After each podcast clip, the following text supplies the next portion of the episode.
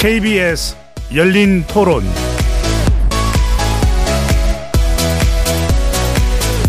안녕하십니까. 케이비에스 열린토론 배종찬입니다. 오늘부터 제가 케이비에스 열린토론 새롭게 진행을 맡게 됐는데요.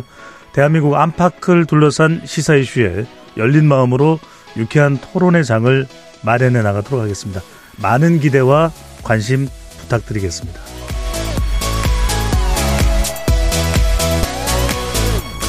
케이비에스 열린토론 오늘은 정치의 재구성으로 여러분을 만납니다. 총선을 앞둔 정치권의 움직임이 그 어느 때보다 활발해지고 있는데요. 이준석 대표의 개혁신당은 양향자 의원의 한국의 희망과 합당을 했고, 더불어민주당을 탈당해 각자 신당을 준비하던 이낙연 전 대표와 비명계 의원들은 어제 공동 창당을 선언했습니다. 제삼지대 신당들 본격적인 이합집산을 시작한 모습인데요. 이른바 빅텐트까지 남은 과제는 무엇인지 정치의 재구성 일부에서 만나보겠습니다. 국민의힘 한동훈 비대위원장 체제가 출범 한 달을 넘겼는데요.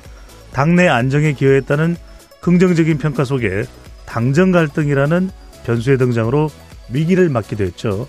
한동훈 비대위 체제 한 달과 개파 갈등에 직면한 여야의 공천 상황, 정치의 재구성 이 부에서 진단해 보겠습니다. 케이비에스 열린토론 지금부터 시작합니다.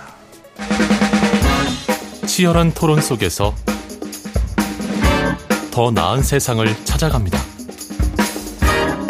올바른 세상을 만드는 첫걸음. 평일 저녁 일곱 시 이십 분 케이비에스 열린토론.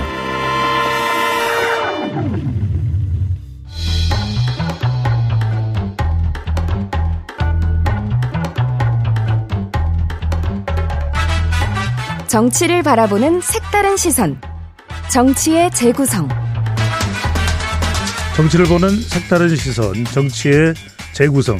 함께할 네 분의 논객 소개합니다. 이기인 개혁신당 최고위원 나오셨습니다. 어서 오십시오. 안녕하십니까. 개혁신당 이기인입니다.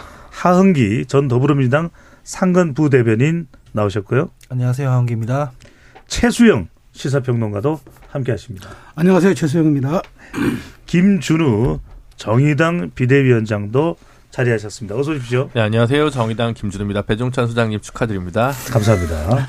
네, 인사를 유일하게 하시네요. 네. 낮 프로 하시다가 저녁 프로까지 하셔서 네. 명실상부한 케이비에스 일 라디오의 적자, 알겠습니다. 적장자가 아니신가 싶습니다. 네, 어, 축하 인사는 좋은데 조금만 짧게 해주시면 케이비에스 열린토론 문자로 참여하실 분은 샵 구칠삼공으로 의견 남겨주시고요.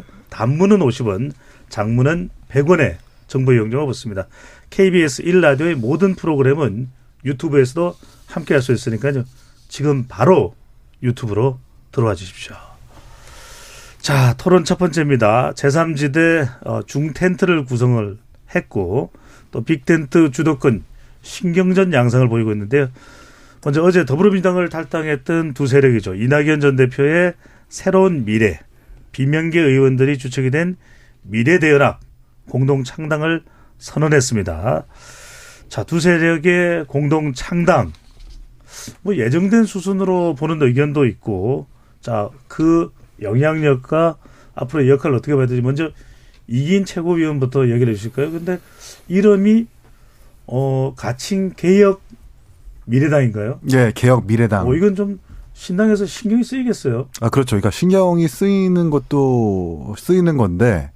이 신생 정당은 사실 이 숙려와 숙성의 기간을 거쳐야 합니다. 음. 왜냐하면 큰 두 정당은 워낙 홍보가 잘 되어 있는데 이제 막 만들어진 정당들은 정말 정치에 관여되어 있지 않은 많은 국민들한테 홍보가 안 되어 있는 것이 사실이거든요. 음. 그렇다고 한다면 여론조사에서 개혁신당이 누구에게 누가 만들었는지 개혁미래당이 누구인지를 충분히 알려줘야 되는데 개혁이라는 말을 중복적으로 또 쓰는 바람에 이 혼선을 줄 수 있어가지고 아하. 이준석 대표 저희가 조금 아 이거 너무 섣부른 결정 아니냐 이렇게 말씀드리 저희가 주장을 했던 거고. 이준석 대표가 많이 화를 내던가요? 많이 화를 내는 건 아니고요. 뭐 그만큼 저희가 개혁신당이 조금은 많이 주목을 받고 있다는 증거이기도 하니까 이렇게 뭐 많이 흥분하지는 않았습니다. 네. 자, 가칭 개혁 미래당 최수형 평론가는 어떻게 보십니까? 근데 당명 가지고 뭐 이렇게 얘기하는 거는 저는 조금 오바라고 봐요. 왜냐하면 음. 뭐 이게 최고가 있습니다만은 원래 우리 정당사 역사를 보면은 개혁 혹은 뭐 새 아니면 신, 한자로 신, 새로울 신, 음. 그다음에 민주, 국민 이런 게 들어가서 정당명이 돼요. 근데 지금의 상황에서 마치 개혁신당을 쫓아가려는 그것보다는 조금 어, 그 지금 저는 당명 공모도 하고 있다니까 좀 지켜보되 다만 그 속마음은 반영이 됐겠죠. 그러니까 개혁이라는 걸 전제로 삼지대를 구성해야 뭔가 새로운 세력으로 평가를 받을 수 있기 때문에 아마 음. 그런 속내는 있는데 그래서 과도한 반응보다도 오히려 약간 전 주도권 잡기의 그런 신경전이라고 보고 그 이번에 그 민주당 탈당파 그러니까 민, 이낙연 전 대표와 탈당 의원들이 한 건 전 당연한 수순이라고 봅니다. 그러니까 뭐 이제 일단 먼저 지금 앞서 나가고 있는 새로 개혁신당의 어, 투트랙으로 좀 이렇게 말하자, 말하자면은 협상력을 좀 높일 수 있는 그런 좀 그레이드를 올려놔야 되기 때문에 지금 당연히 설 전에 이렇게 중텐트를 한 거고 이제 누가 더 좀 앞서 나가고 뒤서 나가느냐 여러 가지 여론 추이 혹은 설 민심을 보면서 설 직후엔 바로 저는 빅텐트로 가지 않을까 하는 생각이 드네요. 음, 빅텐트로 간다는 이야기는 빅텐트로 순조롭게 간다 이 말씀인가요? 아니면? 무슨 순조롭진 않아도 결국은 음. 갈 것이다. 왜냐하면 기호 삼 번 이 주는 매력이 너무 커요. 그리고 지역구 국회의원의 후보 후보 나가는 분들은 사실 그걸 거부할 수가 있을까요? 뭐 그런 생각이 들어서 드리는 말씀입니다. 네. 이기인 최고위원의 표정에서는 별다른 반응이 없는데. 아, 이게 저는 좀 생각이 다른 게 네. 예정된 수순은 아니었습니다. 사실 취재를 음. 해보면 이낙연 대표의 새로운 미래와 원칙과 상식이 주도했었던 미래대연합은 결이 좀 달라요.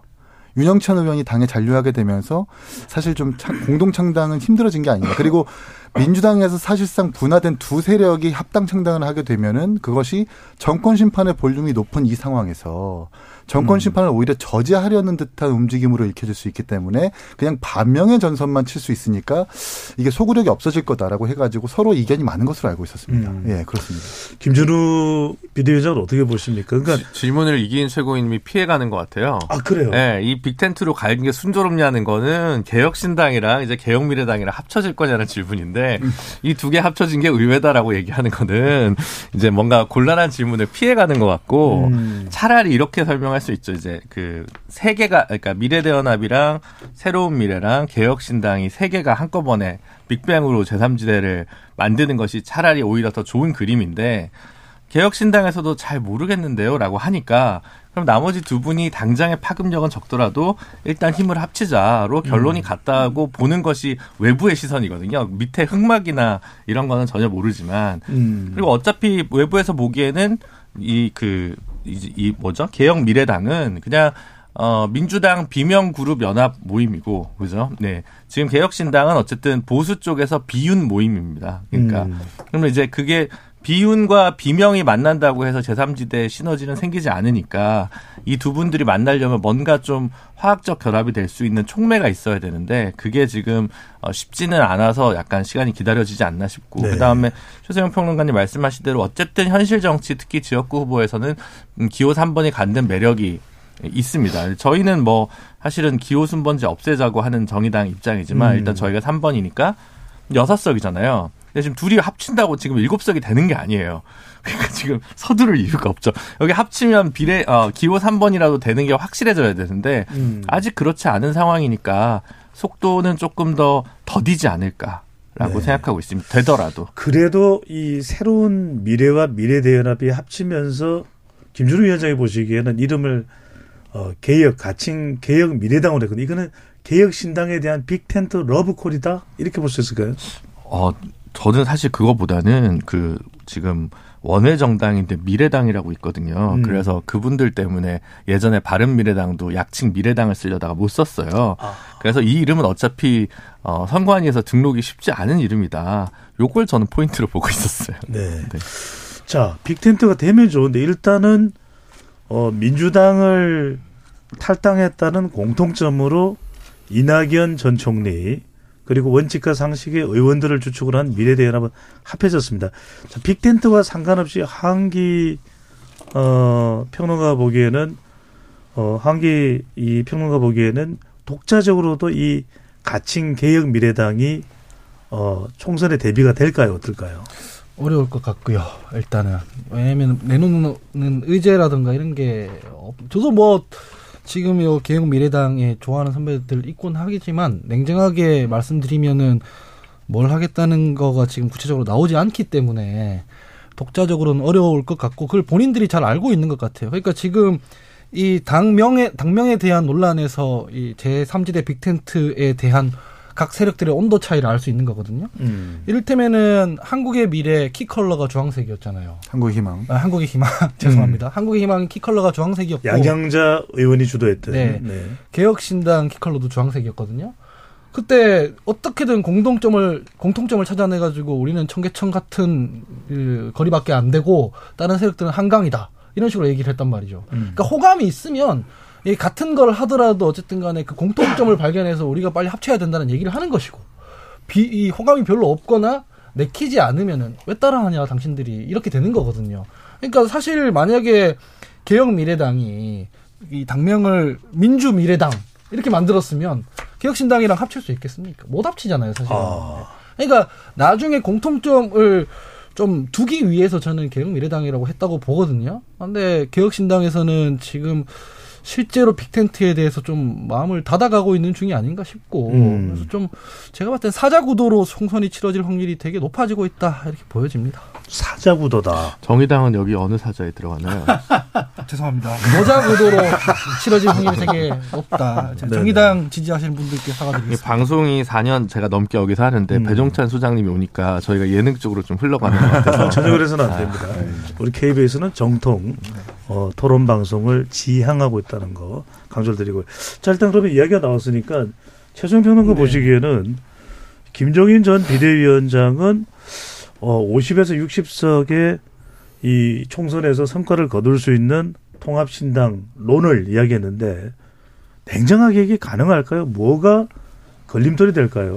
아니, 한 오십, 육십 석은 정말 죄송합니다. 그 옛날 안철수의 국민의 국민신 국민 그 의당 국민의당이 거뒀던 성적 괜찮으신 거죠? 네네. 네. 아 그다음에 그 또 김 제이피가 거뒀던 그걸 훨씬 넘어서 제이피가 거뒀던 자민련. 예. 그 육박하는 이게 거의 수준인데 음. 오십, 육십 석은 더 넘죠. 예. 그러니까 더 예. 넘으니까 거의 뭐 그 그걸 예. 뛰어넘는 수준인데 이게 그렇다면 정치에 이거는 정말 혁명적 사건이죠. 근데 저는 물론 이제 예상 의석을 얘기할 때 좀 약간 과도하게 부풀리거나 희망 지수들이 들어가는 경우들이 있습니다만 저는 그런데 이게 관건일 것 같아요. 그러니까 이준석 대표는 정확하게 지금 세대와 계층 그다음에 이런 것들에 대해서 더 성별 이런 데 대해서 확실하게 지향점을 갖고 지금 정책을 음. 내놓고 거기에 대해서 메시지를 던지는데 과연 그럼 이것을 화학적 기계적 결합으로만 봤을 때 그럼 그 민주당에서 탈당하신 분들이 과연 여기에 대해서 교집합 지점이 있을 것인가. 그리고 이걸 녹여서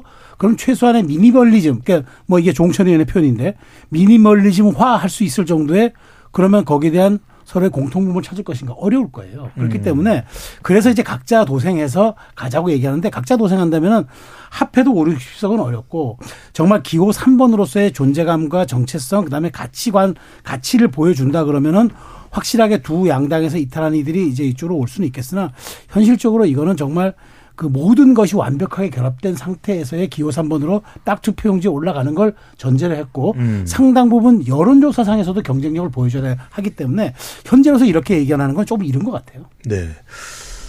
어, 사자구도가 아니라 오자구도라고 이제 강조를 하는 김준우 비대위원장 보시기에는 어, 빅텐트 가능할까요?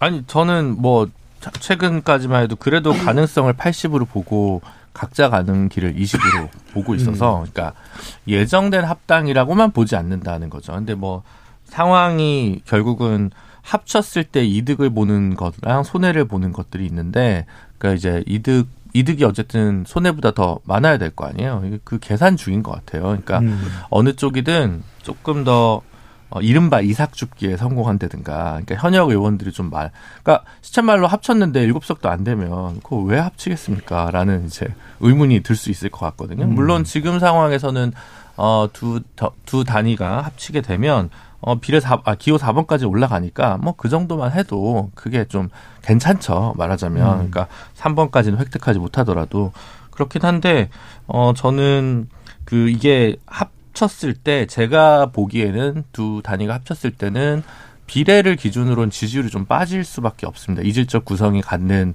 것들이 음. 있기 때문에 그러면 얻게 되는 비례 의석수는 줄어요.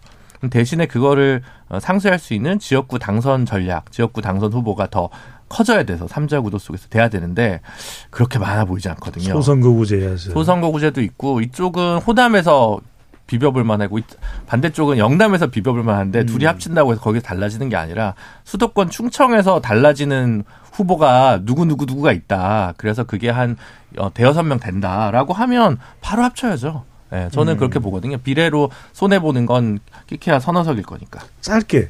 그러니까 최수형 평론가가 가치 공유가 힘들 것이다. 개혁신당과 개혁미래당은. 이 점은 어떻게 보십니까? 저는 사실은 가치 공유는 한국의 정당들이 특히 거대 양당 출신들은 아, 칠십 퍼센트가 비슷합니다. 그래서 꼭 하고 싶은 얘기를 꾹 참으면 됩니다.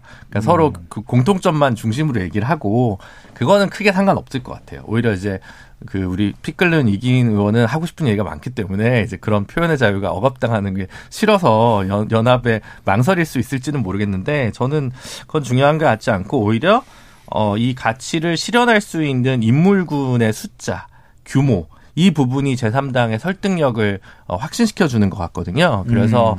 뭐 새로운 인물들도 되게 중요한데 사실은 가치만 가지고 어, 인물들이 그게 충분히 전국적으로 지역구 선거에서 받쳐주지 않았을 때 어려움을 저희 진보정당 워낙 오랫동안 느꼈기 때문에 드리는 말씀입니다. 알겠습니다. 자, 이것도 하나 여쭤봐야 되겠네요. 최근에 어, 트럭 운전으로 바쁜 또 사람이 있습니다. 이기인 최고위원이죠. 그런데 지금 개혁신당이 이준석 대표 또 이기인 최고위원 이렇게 소형 트럭을 운전해서 강서구 마포구로 이렇게 홍보를 펼치고 있는데 이게 뭐 어떤 전략입니까? 그러니까 국민의힘 국민의힘 또 강세 지역도 아닌데 강서구하고 마포구면 뭐 젊은 세대를 노린 겁니까? 어떤 전략으로 지금 다니는 겁니까? 일단은 큰 정당이 아닌 만큼 작은 정당에서 출발했으니까 오백 킬로그램짜리 단종된 소형 라보트럭 타고 음. 저희가 주장하고자 하는 정책을 홍보해 보겠다라는 취지이고요. 그리고 지금은 선거운동 기간이 아니기 때문에 기호나 어떤 선거 지지 호소를 하지 못하지만 정당의 주요 정강 정책이 무엇인지는 홍보를 할 수 있거든요. 신생정당의 몸부림이라고 판단해 주시면 될 것 같고 이 위치 강서와 마포를 가지고 왜 여기를 갔느냐라고 막 정치적 의미를 물으시는 분들이 많은데 정말 정치적 의미 없습니다. 그냥 가깝고 사람 많고 음. 네.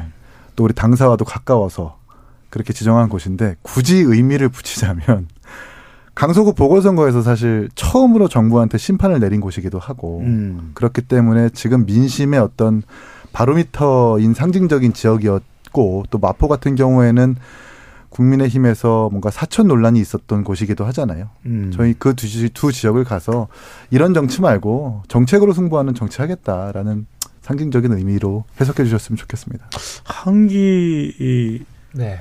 전 민주당 상근 부대변인도 청년 정치인인데 네. 개혁신당도 이른바 이공삼공 엠지 세대를 노리면서 네. 강서구 마포구를 지금 뚫고 있고 네. 또 전략적으로 홍보하는데 이 점을 어떻게 보세요? 저는 지금 제삼 지대가 전선을 잘못 긋고 있다고 생각합니다. 이번 총선에는 큰 에너지 두 개가 있죠. 뭐냐면 하나는 윤석열 대통령의 권력 팽창 저지. 이게 뭐 심판론이라고 각 요약하면 되는데 뭐냐면 이런 거거든요. 입법 권력이 없는데도 불구하고 지금 현 정권이 하는 게 저런데 음. 만약에 입법부에서 견제나 제어를 하지도 못하게 되면 얼마나 더 막 나가겠느냐. 이런 현실적인 공포가 있어요. 이 큰 에너지가 부정평가율로 드러나고 있죠. 근데 이 부정평가율을 민주당이 흡수하지 못하거든요. 그래서 다른 한 축의 에너지가 있는 거예요. 양 극단의 청, 정치 좀 청산하자. 근데 이거는 현실적인 공포가 아니라 눈앞에 닥친, 닥친 공포가 아니라 미래에 대한 우려인 거예요. 음. 그러니까 양, 양당 정치 이거 청산하자고 하, 하자는데 동의하는 사람도 당장 우선순위를 따지면은 지금 윤석열 대통령의 권력이 더 이상 팽창되면 안 된다라는데 우선순위를 둔단 말이죠. 그러면은 이 예전에 역사에서 국공합작 같은 게 있으려면은 전선을 명확하게 긋고 우리가 윤석열 대통령 더 견제 잘할 수 있습니다. 민주당으로는 견제 못합니다. 뭐 이런 전선을 그어야 되는 거잖아요. 음. 근데 오락가락하고 있어요. 뭐 이재명 대표도 한번 뭐 비, 비판했다가 윤석열 대통령 비판했다가 서로 신당끼리도 뭐 티격태격했다가 이러면은 유권자들이 보기에 표죽이 겁나거든요. 아, 신선한 건 맞지만은 지금 당장 우선순위는 현재 정부의 권력이 더 늘어나면 안 된다라고 생각하는 입장에서는 표를 주기가 겁나죠. 그래서 저는 너무 좀 좌충우돌하는 면이 없, 없지 않아 있어 보인다. 아, 개혁신당이 좌충우돌한다. 네. 이 점에 대해서 짧게 대답을 하신다. 신생정당은 저마다 좌충우돌할 수밖에 없고요. 네. 정착할 때까지는 좀 혼란이 없을 수밖에 없, 있을 수밖에 없습니다. 다만 지금 양당에 대한 혐오가 너무 강해요. 음. 그리고 저희가 바라보는 것은 진짜 이제는 출산율도 너무나 낮고 국가가 이제 지속 가능성이 없다고 판단하는 국민들이 여러 많이 늘어나고 있는 상황에서 여기서 과연 정부의 심판론만 이야기하고 이재명 당대표에 대한 어떤 비판론적인 것을 세게 긋느냐?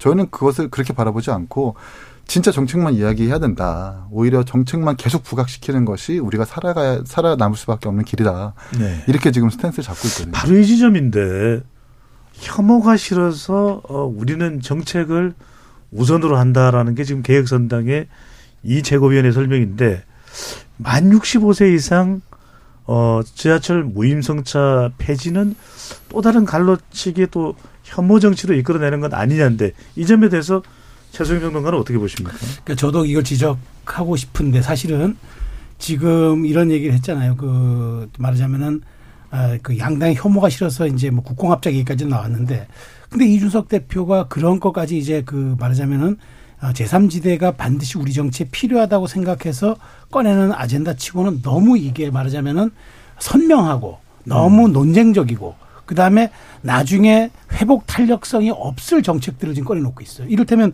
지금 말씀하신 그, 그 노인의 무임승차 그 지하철 그 폐지에다가 현금화로 지급한다는 거나 오늘인가 얘기했죠. 그 음. 여성들 공무원 될 사람들 반드시 음. 군대 갔다 와라. 그렇게 해야 이제 된다는 얘기를 또 해가지고 지금 젠더 이슈가 또 불붙는 지금 양상인데 개혁신당 네. 이준석 대표가 오늘 양향자 의원과 발표를 했어요. 음. 그런 걸 놓고 보면은 저는 속내가 좀 따로 있지 않느냐. 그러니까 오. 그러니까 말하자면 그 뭐 연대 이런 가치보다도 만일 되면은 기호 삼 번 되는 빅텐트가 좋지만 안 되면 안 되더라도 각자의 트랙으로 선거를 치러서 개혁신당의 존재 가치를 확실하게 말하자면 계층과 성, 그러니까 젠더, 그 다음에 연령대까지 포함해서. 이것을 자리매김하는 정당으로 이번 총선에 한번 해보겠다. 음. 그래서 이준석 대표가 창당 준비위원장을 맡지 않고 정강정책 준비위원장을 맡은 속내가 전 거기에 있다라고 봐요. 그래서 아. 사실 그런 측면에서 지금 꺼내놓은 정책들이 나중에 물론 아까 저 김준우 비대위원장은 우리 정당사가 칠십 퍼센트 정도는 다 이렇게 묶여서 갈 수 있다고 얘기하는데 음. 그러기에 너무 많이 꺼내놨고 이낙연 대표나 새로운 미래 이쪽에서 만일 이걸 어떻게 처리하실 거 여기에 대해서 어떻게 공약화하고 어떻게 정책화하느냐 하겠냐 물었을 때 그렇게 뭉뚱그려서 대답할 수 있는 사안인가? 전 그렇게 보지 않아서 회복 탄력성을 생각한다면 이준석 대표의 저렇게 과감하고 논쟁적인 정책과 공약들 속도 조절 좀 해야 될 것 같아요.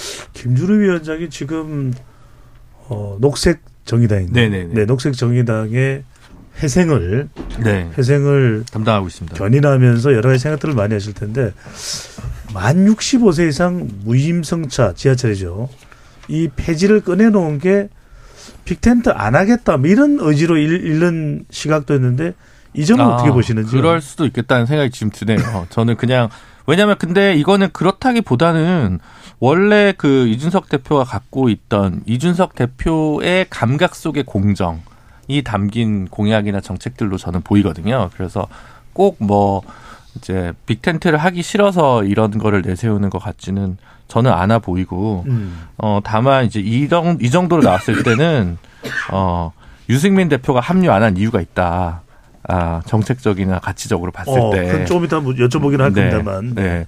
그런, 그런 측면을 보여요. 그러니까 어쨌든 이 당은 뭐 천하람 위원장이나 우리 이기인 의원이나 다 우리 뭐 열린 토론 식구들이었지만 뭐 이준석 대표도 마찬가지였죠. 그러니까 이준, 이준석 표 정책 공약이라고 생각 들고요. 그러니까 그 정책에 대한 찬반은 뭐 따로 할 기회가 있을 텐데 지금은 이제 그걸 얘기하는 거 옳다 그르다 얘기하는 시간은 아니니까 저는 그냥 본인이 이제 드디어 본인이 하고 싶은 대로 한번 쫙 꺼내보는 시간인 것 같아요. 근데 음. 그런 것들이 가지는 어, 정무적 효과나 연대 연합을 해칠 수 있는 가능성은 충분히 있지만 뭐 그것까지 그걸 감수하더라도 난 이런 정치를 하고 싶었어. 난 이야, 이런 이야기를 꺼내고 싶었어. 내가 대표하는 자들은 이런 생각을 해라는 얘기를 하는 거고 저희도 사실은 많은 분들에게 공감받지 못한 그런 정책들을 가지고 왔다가 다, 다른 정당에 수용했던 역사가 있어서 의견이 다르다는 이유만으로 뭐 전부 비하하거나 그러고 싶지는 않습니다. 음. 모임, 무임, 승차 같은 거는 참 갈라치기라고는 보지 않고 사실 좀 정책 얘기하는 게 반갑기도 한데요.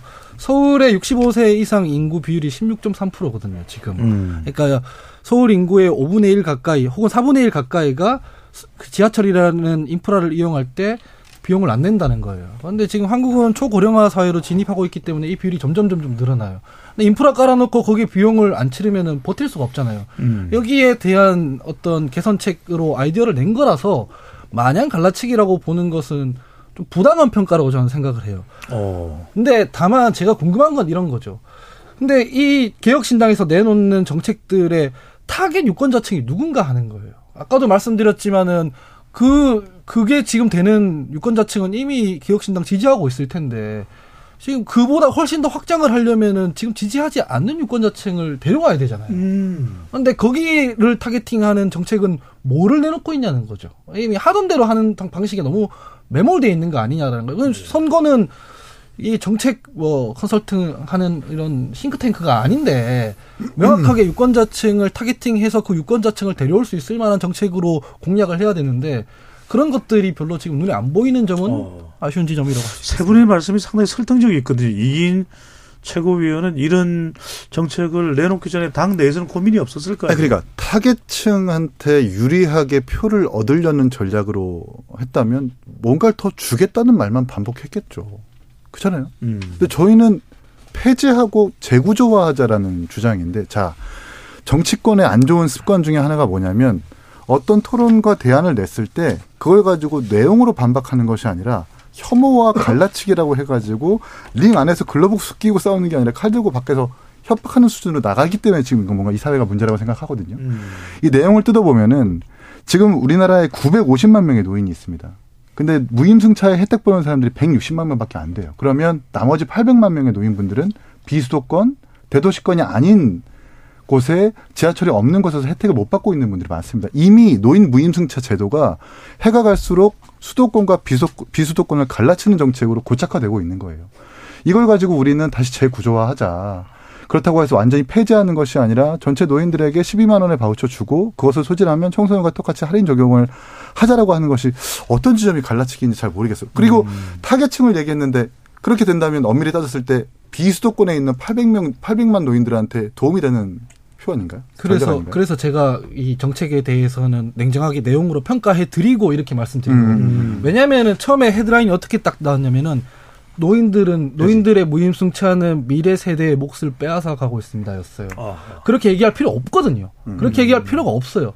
지금 방금 말씀하신 대로 이기는 말씀하신 대로 우리는 지금 있는 인프라가 인구 구조상 불가피하게 구조 조정을 해야 되는 상황이기 때문에 이거 지금 우리가 재조정합니다. 재구조화합니다. 하면 되는 문제예요. 음. 근데 물론 전략적으로 어그로 끌기 위해서 그랬다고 생각을 하지만 그게 추가적으로 어떤 타겟 유권자층을 더 끌고 올 수 있을 만한 전략으로는 정말 안 보이거든요. 저처럼 그냥 뭐 정책 내용 뜯어가지고 평가하는 사람도 있겠지만 대체로는 안 그러지 않습니까? 근데 이게 사실 정책으로 뭔가 많은 이목을 음. 끄는 게 진짜 쉽지 않아요.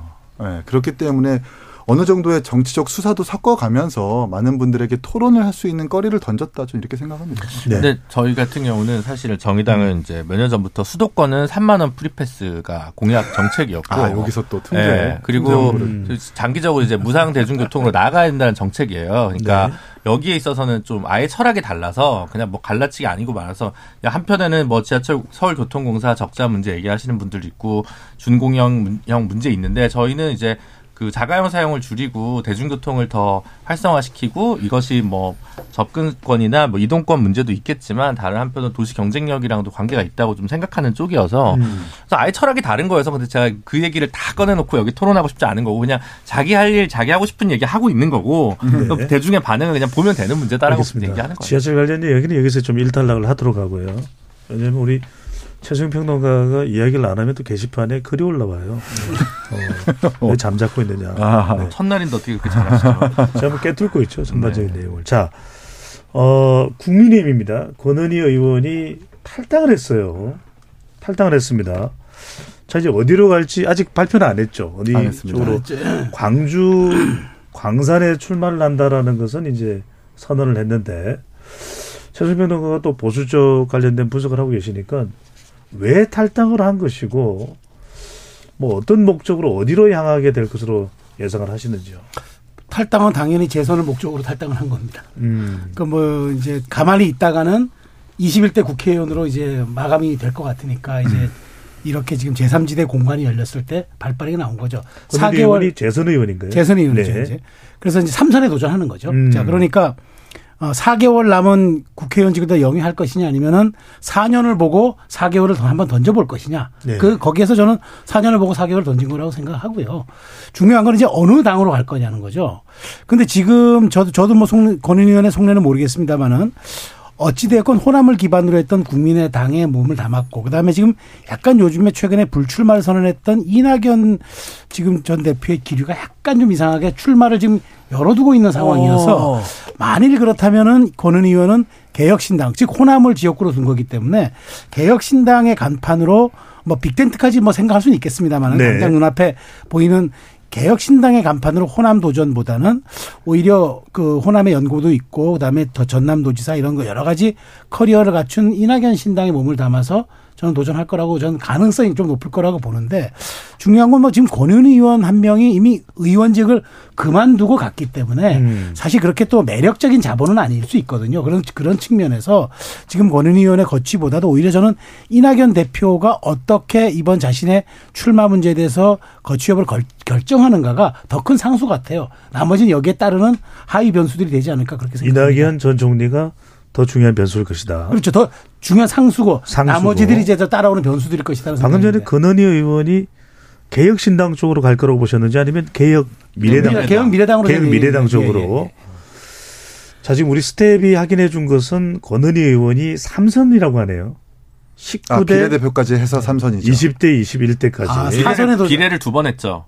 네. 네 그렇죠. 그렇죠. 아, 이런 경우도 있었구나. 이번에 비례. 지금도 비례자, 비례시잖아요. 비례. 패널 분들은 에이아이입니다. 네. 자, 그래서 하여튼 권은희 의원도 중요한데 사실 국민의힘에서 더 조마조마했던 인물은 유승민 전 의원이거든요. 유승민 전 의원이 탈당을 하게 된다면 국민의힘을 상당히 화제에 모으고 일각에서는 이제 친구의 아들인 이준석 대표를 도울 수밖에 없지 않겠느냐 이렇게 봤는데 불출마 선언에다가 국민의힘 잔류를 선언했어요. 상당히 이 개혁신당에서는 어, 합류를 희망했다, 강구했다 이런 이야기가 나오는데 실제 그랬는지 그리고 왜 어, 이준석 대표의 개혁신당으로 합류를 안 했는지요. 어떻게 보십니까? 일단 유승민 의원님 주변 분들과 자주 소통을 했고요. 왜냐하면 음. 같은 당 출신이기 때문에 바른미래당과 바른정당, 새로운 보수당 거쳐서 공통되는 인물들이 많습니다. 그분들에게 사전에 아주 오래전부터 정보를 취합해 보니까 탈당을 안 할 거라는 것은 이미 짐작하고 있었고 음. 그리고 개혁신당으로 오지 않을 것도 저희는 이미 알고 있었습니다. 다만 이제 같은 마음 아니겠느냐. 이 정부가 잘못 돌아가고 있다는 것에 대해서 이심전심 아니겠느냐라는 말을 방송에서 하다 보니까 그리고 이준석과 유승민이 항상 이렇게 좀 같이 판단되어지다 보니까 이제 같이 무조건 올 거라고 판단된 것 같은데 그건 아니다. 근데 이제 저 어저께 내신 메시지를 좀 주목하는데 불출마는 아닌 것 같습니다. 어. 왜냐하면 공천 신청을 하지 않는다라고 하셨거든요. 그건 여의도 문법이 아니에요. 불출마를 정말 하시게 된다면 불출마하겠다거나 출마하지 않겠다거나 가급적 애둘러서 백의종군 하겠다 정도로 하는데 공천 신청을 하지 않겠다라고 하는 것은 음. 이 당에서 아직까지 나의 역할이 남아있을 것이고 한동훈 비대위원장은 잘 들으라.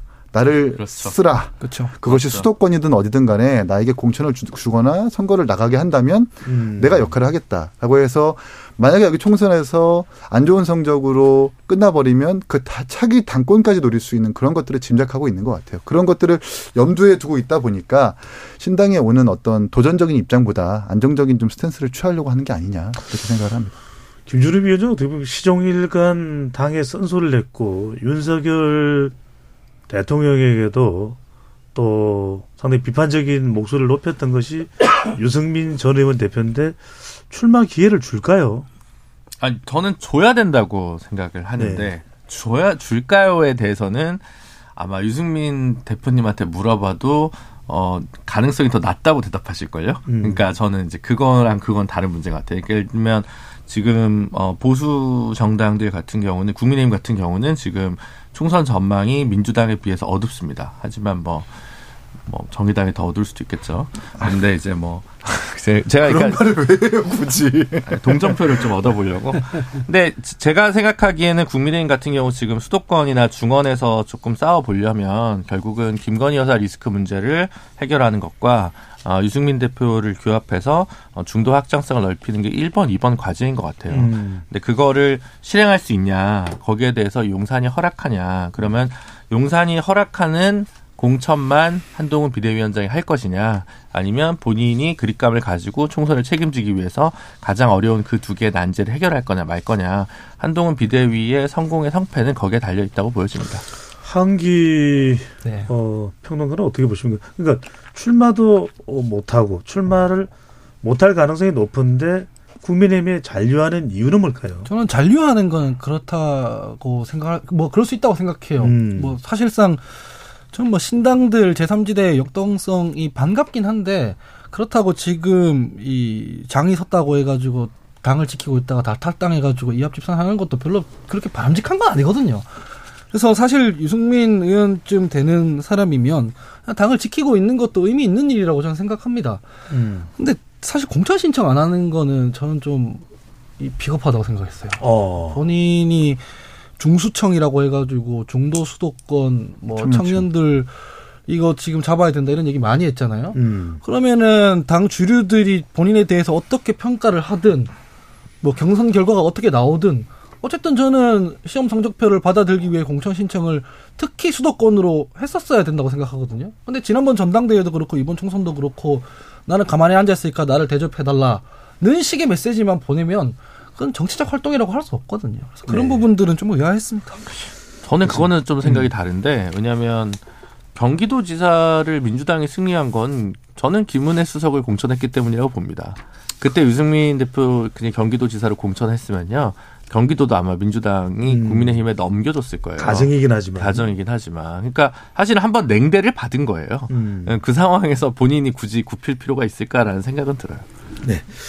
자, 시간이, 일부 시간이 그렇게 많지 않아서 참 두 분께 이기인 최고위원과 최수형 평론가에게, 최수형 평론가는 먼저 이 어, 비례대표제, 비례대표제를 어떻게 어, 평가를 하시는지, 지금 이제 뭐 병립형인지 준연동형 비례대표를 짜지 결정이 안 됐습니다. 네. 그리고 이번 총선에서 제삼 신당이 보여줄 파괴력 어느 정도로 평가를 하시는지요?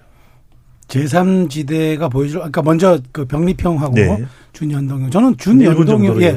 저는 준연동형은 이미 한계를 드러낸 거 아닙니까? 이번에 다 그게 꼼수로 위성정당 만든 게 문제라면은 이게 여야 공론으로 합의가 안 되고 더 진척이 안 된다면 저는 차라리 병립형으로 돌아가서 솔직하게 국민의 평가를 받아보자. 그, 뭐, 김준우 비대위원장은 좀 약간 뭐 반대하겠지만 제 입장은 그렇다면 정확히 지역구 의석이 얻은 만큼 비례 나눠서 가되 다만 진짜 이게 필요한 우리 안건이라면 여야가 완전히 합의해서 한번 가보자는 말씀 드리고 싶고, 두 번째 제삼 지대는 저는 이렇게 생각합니다. 절박성과 헌신성이 담보된다 그러면은 기호 뭐 사 번이든 삼 번이든 어쨌든 큰 틀에서 한번 승부를 걸어본다면 저는 상당 부분의 지금 수치로 나타나고 있는 중도층과 무당층을 좀 흡수할 거라고 보는데 음. 결국 이제 뭐 각자의 트랙으로 선거를 치러서 가보자고 할 경우에는 글쎄 원내는 들어오겠지만 큰 규모의 원내 의석수는 아닐 것이다라고 전망합니다. 네. 비례대표 제도가 병립형이냐 준연동형 비례대표제냐에 따라서 개혁신당의 성과도 상당히 달라질 수 있다는 전망도 나오는데 어떻게 보시는지. 저희가 뭐 자만하는 건 아니지만 그럼에도 불구하고 제삼 지대 신당 중에서 그래도 어느 정도 지지세도 좀 있고 어 인기가 있다고 생각하기 때문에 일단 개혁신당의 입장은 어떻게 선거제도가 되든 지역구 비례대표 똑같이 그냥 다 공천하겠다라는 입장인 거고 음.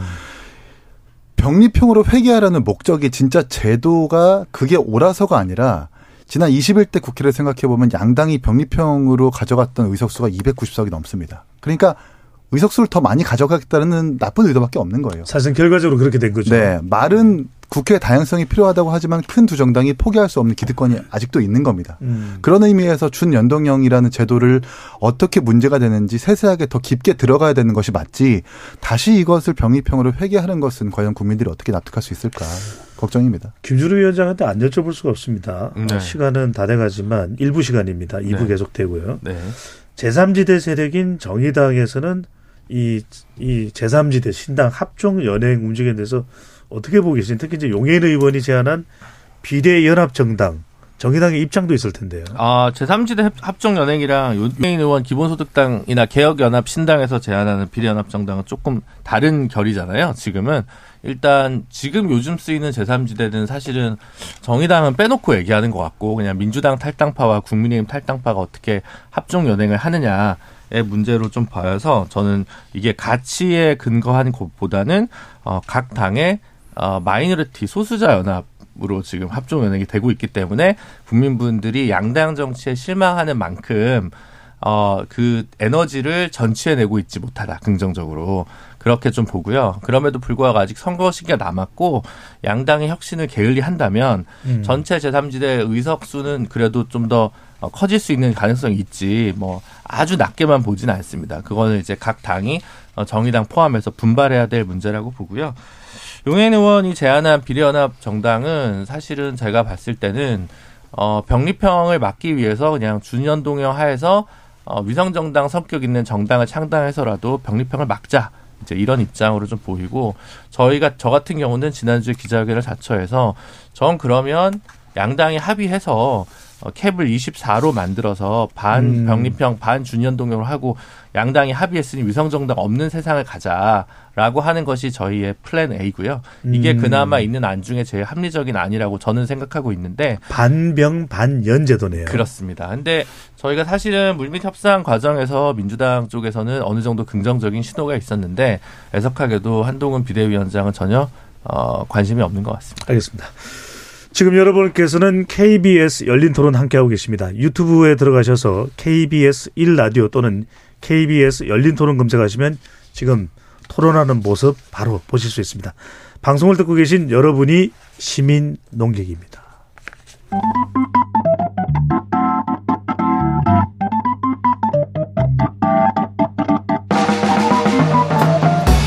세상을 바꾸는 질문, 열린토론이 시작합니다. 케이비에스 열린토론은 언제나 열려 있습니다. 단문 오십 원, 장문 백 원의 유료 문자 샵 구칠삼공, 그리고 케이비에스 어플리케이션 콩으로 여러분의 의견을 남겨주세요. 케이비에스 열린토론 정치의 재구성, 김준우 정의당 비대위원장, 하헌기 전 더불어민주당 상근부 대변인, 이기인 개혁신당 최고위원, 최수형 시사평론가 네 분과 함께하고 있습니다. 일부에서는 본격화하고 있는 정치권의 이합집산과 제삼지대 움직임을 분석해봤는데요. 이 부에서는 한동훈 비대위, 한 달을 맞은 국민의힘 내부 상황과 공천심사에 돌입한 각 당 상황 분석해보도록 하겠습니다. 자, 최종평론가부터 네. 어, 한동훈 국민의힘 비대위원장 한 달여 정도 됐네요. 네. 평가를 해주신다면요.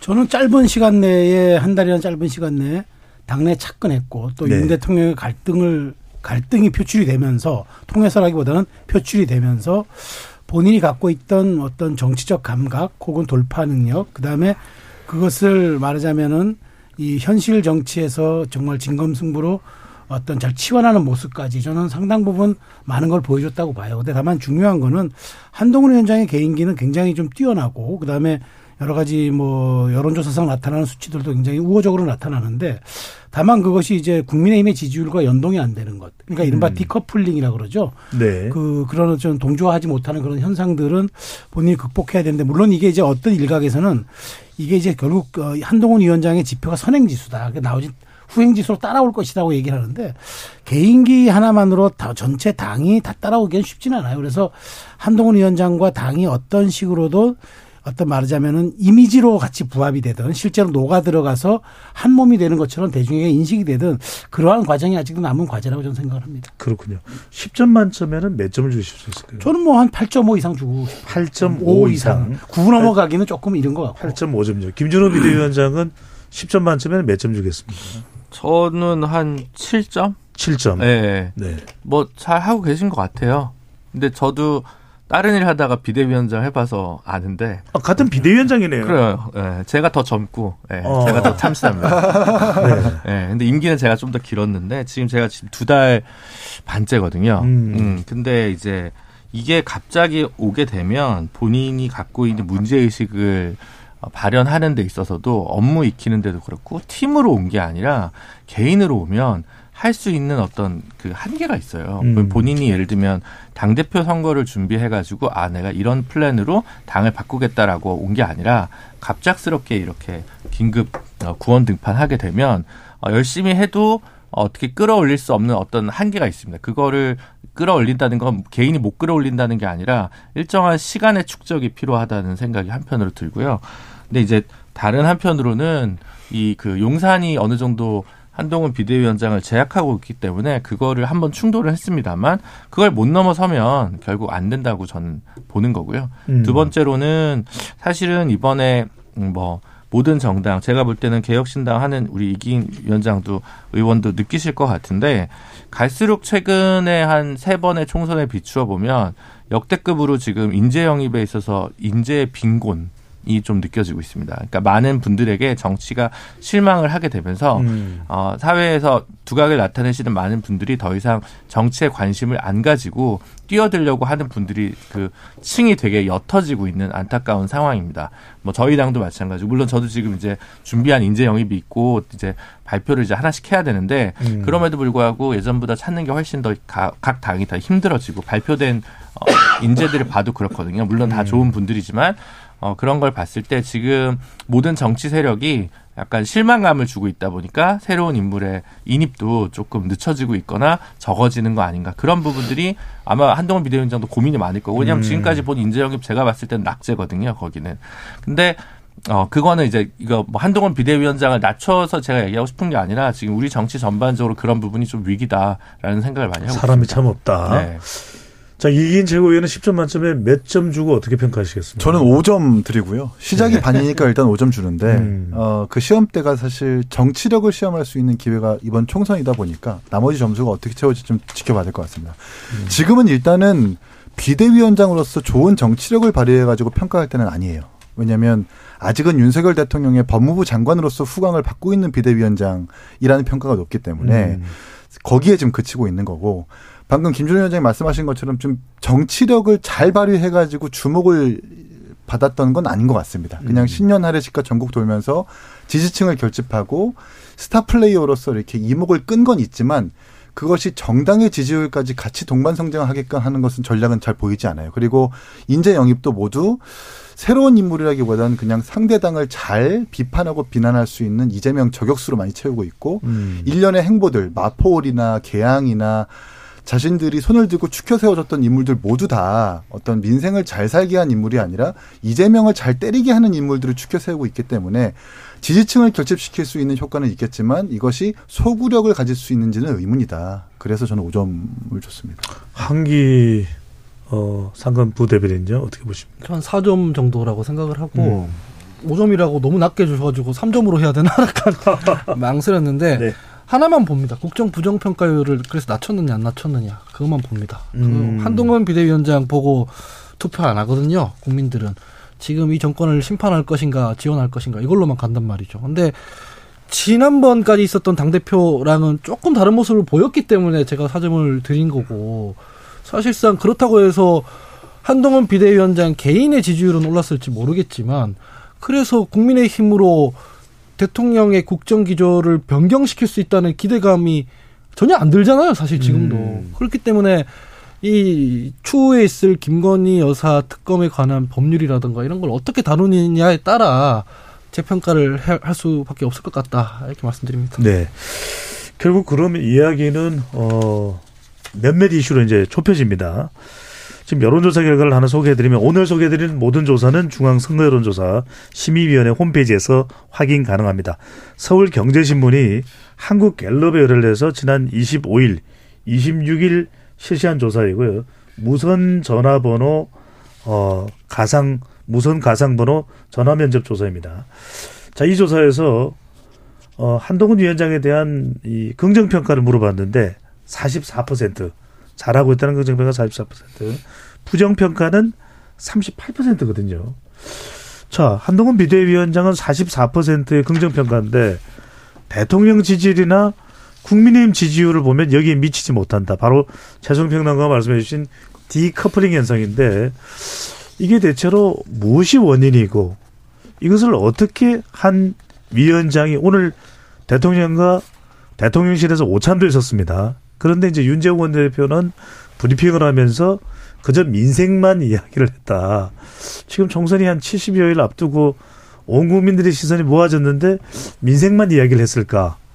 한 비대위원장이 어떻게 이 점을 디커플링된 걸 극복을 해야 될까요? 바로 그 점이에요. 그러니까 이 탈동조화 현상을 어떻게 한동훈이 한동훈 위원장이 그러니까 국민의힘 지지율, 그러니까 저는 대통령의 지지율과 한동훈 위원장이 약간 엇박자가 나는 거는 저는 이해가 돼요. 왜냐하면 이번 선거를 그나마 한동훈 위원장이 이 지지도와 인지도를 가지고 선거를 치름으로써 이제 말하자면 윤석열 정부에 대한 정권 심판을 좀 희석시킨다. 그런 의도는 있으니까 그것까지는 이해가 되는데 그 간판을 걸고 나가는 국민의힘의 지지율이 한동훈 위원장의 지지율에 못 미친다.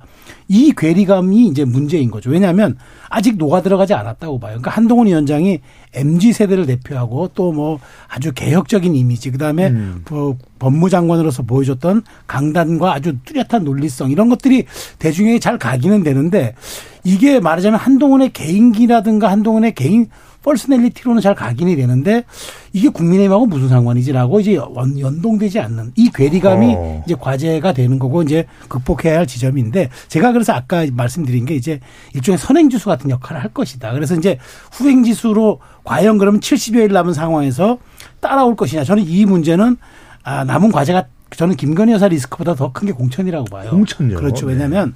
한동훈 위원장이 이제 앞으로 공천 인재 영입한 분들 전략 배치할 거고 또 어느 지역에서는 경선도 할 거고 또 어느 지역에서는 대통령실이 꽂은 인사들과 또 여러 가지 이제 그 말들이 오고 가는 또 경선이 벌어질 겁니다. 음. 이 과정에서 매끄럽게 처리할 수 있다 그러면은 저는 연동화 현상이 좀 이루어지겠지만 여기서 물밑 조율이 안 되고 거칠게 또 파열음이 안 되거나 한동훈 위원장이 좀 밀린다거나 이런 모습을 보여주고 또 혹은 또 용 대통령실에 그런 인사들이 과도하게 또 오는 그런 인상을 준다거나 이렇게 되면은 한동훈 위원장과 국민의힘은 물과 기름처럼 겉돌 수밖에 없는 거고 오히려 음. 그때는 상승 상승폭도 지금처럼 가파르지도 못할 수도 있어서 저는 이 점이 이제 남은 과제라고 저는 생각이 돼요. 네.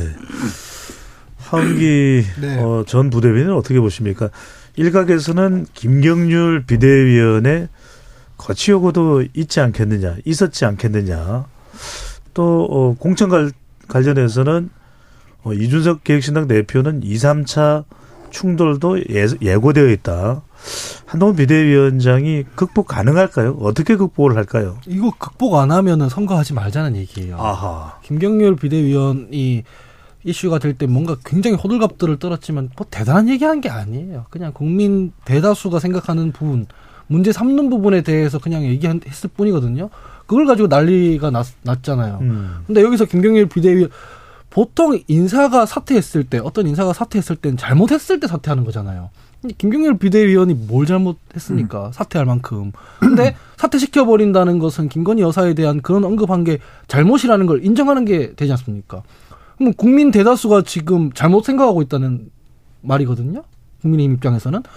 국민 대다수랑 반대로 가서 선거를 어떻게 치르겠습니까? 그래서 한동훈 위원장이 그거 모를 사람은 아니기 때문에 버틸 거라고 봐요. 근데 여기서 용산이랑 협상을 해가지고 김경률 비대위원 날려버리고 뭐 용산에서 내리꽂는 그런 공천한다? 선거하지 말자는 거거든요. 음. 근데 한동훈 위원장이 그러잖아요.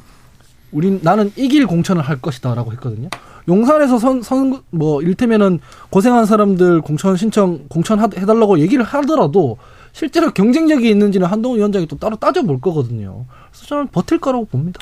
음. 사실은 이제 좀 아까는 좋은 얘기를 많이 했고 쓴소리를 이제 한계적으로 하면 이게 아이돌이랑 비슷한 건데요. 어. 네, 요즘 보면 세계관이 중요해요. 그러니까 노래도 다 잘하고 춤도 음. 잘 추고 막 외모도 뛰어나지만 어떤 세계관을 보여주느냐로 이제 가고 있잖아요. 아이돌의 세계가. 정치도 마찬가지인 거죠. 그러면 뭐 저희 뭐 정의당은 어쨌든 뭐 아 얘네는 유럽식 삼인주의 국가를 모델로 해서 뭔가 가려고 하는 어 정치 세력이구나 이런 음. 게 있잖아요. 예를 들면 유승민 대표 아 주, 중부담 중복지에 대한 아젠다를 좀 제일 많이 가지고 있잖아요. 지분을. 중복지. 네, 네. 중부담, 중복지. 그런 그런 게 있잖아요. 뭐 민주당이면 아 여기는 조금 어, 평화통일 쪽 부분에서 긍정적이고 뭐 실패했지만 소득주도 성장 어느쯤에서 이렇게 좀 고민을 하고 있구나 이런 게 있잖아요. 근데 지금 사실은 보수 세력 같은 경우는 산업화 세력의 수혜를 받았던 분들의 어떤 정치적 거목 혹은 그 직접적인 후광 효과를 받은 분들, 그게 뭐 엠비든 아니면 어, 박근혜 대통령이든 이런 분들이 있고 나서 그 다음에 대부분 유력 정치 지도자들이 다 법조인이에요. 한 두 명 빼고. 예, 다 법조인. 원희룡, 오세훈, 나경원, 뭐 윤석열, 뭐 이회창, 뭐 홍준표 어, 다, 다 법조인이에요. 음. 이 사람들이 그래서 아 옛날에 사법시험 공부 잘해서 똑똑한 건 알겠어. 옛날에는 이제 똑똑한 사람이 좀 해야지라고 해서 행정도 맡기고 국회의원도 맡겼는데 대선 주자나 당대표급이 되려면 이 우리 사회를 어떻게 끌고 가겠다라고 얘기를 해야 되는데. 근데 아니면 다른 서사가 있어야 되는데 윤석열 대통령 어쨌든 본인이 직접적인 탄압을 받았다는 서사가 붙어져 있었죠. 그래서 신승이긴 하지만 역대급 제일 낮은 거지만 어쨌든 이겼는데 음. 대체할 새로운 세계관이 특별히 없어요. 한동훈 어, 비대위원장이 현 시점에서 앞으로 뭐 학습 능력이 좋은 분이기 때문에 뭔가 그만의 정치 언어를 가지고 올 수 있을지 모르겠는데 그 세계관이 없으니까 아니 좋은데 어떤 세상을 만들겠다는지 안 보여. 그냥 뭐 특별히 네. 그런 게 없기 때문에 생기는 약점이 있는 것 같아요. 알겠습니다. 이길 최고위원은 어떻게 보십니까? 이 이준석 대표는 어, 약속 대련 아니냐. 뭔가 한동, 갈등 예, 한동훈 위원장의 서사를 만들어서 국민의힘이 돌파구를 만들고 한동훈 이재명 프레임으로 가기 위한 전략적인 충돌 아니었냐. 어떻게 보십니까? 그러니까 윤한 갈등 관련해서 저희가 약속 대련이라고밖에 볼 수 없는 이유가 지난 국민의힘의 일 년 육 개월 동안 바뀐 일곱 명의 간판들 그리고 당대표들 두세 명의 당대표들을 보면 대통령실이 노골적으로 개입해서 끌어내렸습니다. 끝까지 쫓아가가지고 그게 이준석 대표든 음. 김기현 대표든. 근데 이번에 윤 대통령과 한동훈 비대위원장의 김건희 여사를 둘러싼 갈등을 보면 너무 대통령실이 맥없이 풀썩 주저앉았어요. 네, 끝까지 쫓아가지 못하고 거의 맨 끄트머리에서는 김경률 비대위원의 거취 문제를 거, 구걸하다시피 봉합을 해달라는 식으로 애원을 한 그런 인상이 있거든요. 음. 그런데 또 우리 우리 저기 하헌기 부대변인이 말씀하신 것처럼 그렇게 거창한 이야기를 한 것도 아닙니다. 김건희 여사에 대해서 뭐 특검을 대대적으로 수용하겠다는 것을 발표하는 것도 아니라 국민들이 우려하는 지점이 있어요 하는 정도만 슬쩍 눈치 보고 꺼낸 건데 이걸로 갈등이 촉발된 거고 그 이상으로서 나아가지 못했지 않습니까? 그렇다고 해서 당정 관계를 정확하게 수립한 것도 아닌 것 같아요. 이걸 봤을 때 이걸 어떻게 약속 대련이라고 아니 볼 수 있겠는가? 김기현과 이준석과 비교해서 봤을 때는 결국 끝까지 쫓아가서 죽일 수 없다라는 서로 간의 믿음이 있는 전제 위에서 있었던 음. 갈등이기 때문에 이건 쪽대 본식이라도 각본 대련이겠다. 이렇게 평가할 수밖에 없는 거죠. 네. 근데 이제 약속 대련을 짐검 들고 저렇게 피를 출출 흘리면서 하진 않잖아요. 근데 약속 대련이라는 게 언제 등장하는 거냐면 음. 통상적으로 정권 교체 여론이 높은 대통령 임기 말 상황에 인기 없는 집권 세력과 차별화를 위해 뭐 여당 내 야당 포지션을 가져가야 되는 후보를 위해 대통령 후보를 음. 위해 약속 대련하는 거거든요.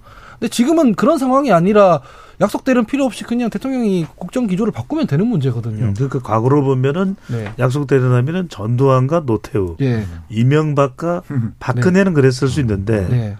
어, 윤석열과 한동훈 사이는 아닐 수 있다 이런 말인가요? 굳이 그걸 할 필요가 없이 한동훈 비대위원장이 윤석열 대통령한테 건의하고 윤석열 대통령이 국정 기조를 바꾸면 끝날 문제인데 그걸 왜 굳이 갈등이라는 형태로 약속 대련을 하냐는 거죠. 지금 대선도 아닌데. 그래서 저는 이건 약속 대련이라기보다는 대통령이 영부인을 너무 사랑하는 마음에 이제 우발적으로 벌어지는 갈등이다 이렇게 봅니다. 네. 그러면 개혁미래당과 개혁신당도 약속 대련이에요?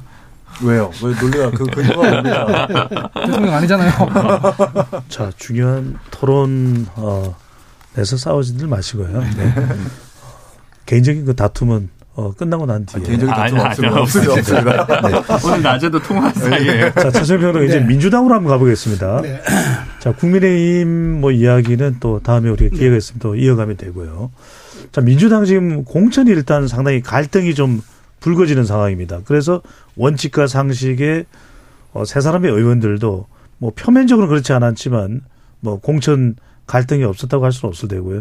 지금 친명과 또 비명 간에 이른바 자객 공천 이야기가 나오는데 일단 이런 게 계속 뭐 생기는 문제인 겁니까? 왜 유독 민주당에서 이번에 친명, 자객공천 이야기가 많이 나온 이유가 뭐라, 뭘까요? 뭐 간단하죠. 이재명의 사당화 작업이라고까지 말할 수는 없겠지만 이 당을 이재명의 민주당으로 만들겠다는 이른바 친명 주류 세력들의 의도와 그런 어떤 의지가 매우 강한 거죠. 그렇기 때문에 음. 이제 불거지는 일이고요.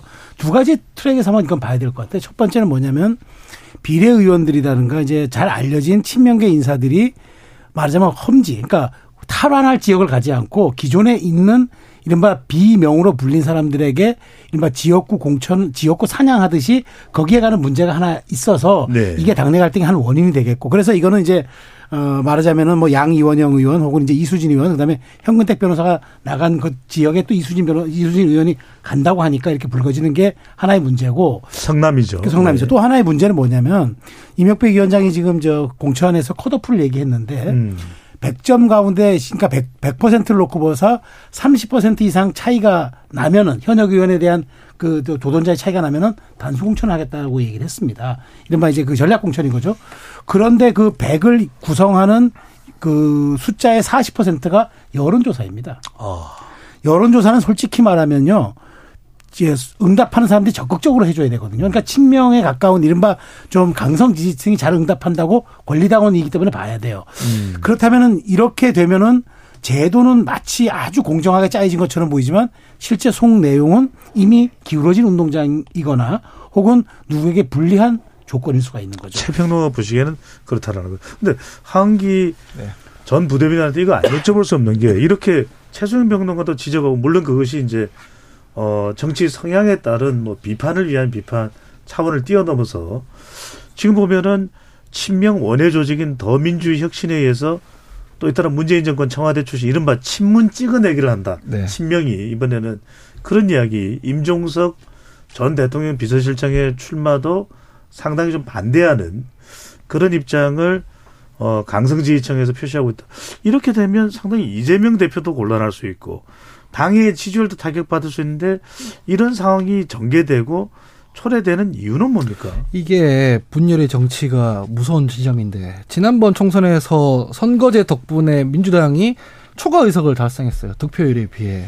비유하자면은 초과 수익을 얻은 거죠. 초과 수익을 얻었으면 그게 재투자되면서 회사의 성장으로 이어져야 되잖아요. 회사가 성장하는 게 아니라 쪼그라들어 버렸어요. 그러니까 어떻게 되냐면은 실제로 그 의석은 비어있는 의석은 별로 없는데 출마해야 될 사람은 많고 음, 음. 이러다 보니까 경쟁이 과열되는 건 당연한 거죠. 근데 이거를 이 상황에서 분열 정책, 분열 기조를 가져가면 어떻게 되냐면 처음에는 개혁 대 반개혁으로 분열이 됩니다. 반개혁 세력은 수박이다 이렇게 되죠. 두 번째 이걸 용인해주면 반개혁 세력 찍어 누르고 나면은 사람 중심으로 모여요. 친명 대 반명이 돼요. 반명 조용시키면은 친명 대 비명이 돼요. 너 왜 우리 대표 지지 안 해? 이렇게 돼요. 음. 이것까지 정리되면 어떻게 되냐면 친명 대 친문 이런 식으로 되는 거죠. 아. 이거 정리되면 뭐가 되는지 아십니까? 친명 대 찐 친명이 될 거예요. 그래서 그 안에서 또 갈라지는 또 갈라지고 또 싸워요. 이거 그 바른미래당도 그렇게 해서 소멸해버렸거든요. 그러니까 이거는 그냥 인류예요. 마이너스를 촉진하는 방식의 정치를 하면은 계속 쪼개지는 거거든요. 지도자가 나서서 통합을 해야 된다는 게 그냥 좋은 말을 하는 게 아니라 음. 우리가 이견이 있고 입장이 다르지만은 어쨌든 간에 그거를 합의할 수 있는 그릇을 만들어야 된다고 하는 게 리더십이거든요. 그거 그냥 방치해둔 결과가 이렇게 되는 거예요. 그렇다고 네. 뭐 저희가 회사가 쪼그라들었기 때문에 뭐 줘야 되는 자리가 넉넉히 있는 것도 아니잖아요. 그래서 음. 저는 이게 되게 우려스러운 상황으로 보고 있거든요. 이 대목에서 궁금한 게 또 하나 있습니다. 어, 이른바, 어, 문재인 전 대통령을 저격해 왔던, 네. 뭐, 윤석열 정부에 대해서도 선수를 내었지만, 이현주 전 의원입니다. 이현주 네. 전 의원이 국민의힘 소속인데 탈당을 했고, 민주당 복당 지금 결정이 됐습니까? 아직, 아직 결정된 건 아니죠. 네. 이재명 대표가 직접 요청을 했다, 이렇게 이야기가 되는데, 우선 이기인 최고에게, 많은 사람들은 이준석 대표와 함께 할 줄 알았거든요. 이게 개혁신당으로 어, 갈 것으로 생각했던 많은 사람들은 상당히 당황스러웠습니다. 음. 왜입니까? 예, 아닙니다. 이현주 전 의원은 어딜 가든 있습니다. 네. 좌우 합작 어딜 가든 있고 어, 뭔가 반정부 투쟁이라면 어디에든 함께할 수 있는 이념적 뭔가 확장성을 가진 분이라고 좀 평가를 하고 음. 이재명 대표가 이제 반윤에 대한 전선을 확실하게 그으려고 이현주 전 의원을 지금 영입하려고 하는 것 같아요. 근데 지금 들어보니까 이현주 전 의원이 어떤 행보를 보였습니까? 조국 장관 때 삭발하시고 그다음에 문재인 전 대통령을 제가 기억하기로는 내란 선동 혐의로 고발한 직접 당사자일 아하. 거예요. 이런 분을 영입하겠다라는 것은 반윤 반정부라는 그 센 성질을 가져가겠다는 의미와 동시에 당내에서 친문 인사들은 확실하게 선을 긋겠다라는 예고로 볼 수밖에 없겠죠. 왜냐하면 음. 이재명 대표는 지금 총선도 중요하지만 차기 대선이 훨씬 더 고려사항일 겁니다. 그리고 성남시장 때부터 제가 조금은 이자랄로서 말씀을 드리자면 네, 이자랄. 예, 이자랄. 네. 이재명 대표 잘 알고 있는 사람으로서 보자면 피와 식별이 정말 뚜렷한 사람이거든요. 자기 측근들한테 기관장이든 어떤 일자리를 줘가지고 함께 동반으로 끌고 갈 수 있는 그런 사람인데 이런 사람이 당내에서 친문 세력이 더 득세해가지고 어, 대선으로 가는 교두보에 뭐 문제가 생긴다고 판단한다면 절대 안 되겠죠. 그러니까 이현주 전 의원을 영입하든지 친문 인사에 대한 어떤 공천의 이 가능성을 줄이고 음. 자신의 당으로 공고와 공고히 해서 다음 대선 때는 확실히 대통령이 되겠다는 의지를 지금부터 보이는 것의 일환이 아닌가. 알겠습니다.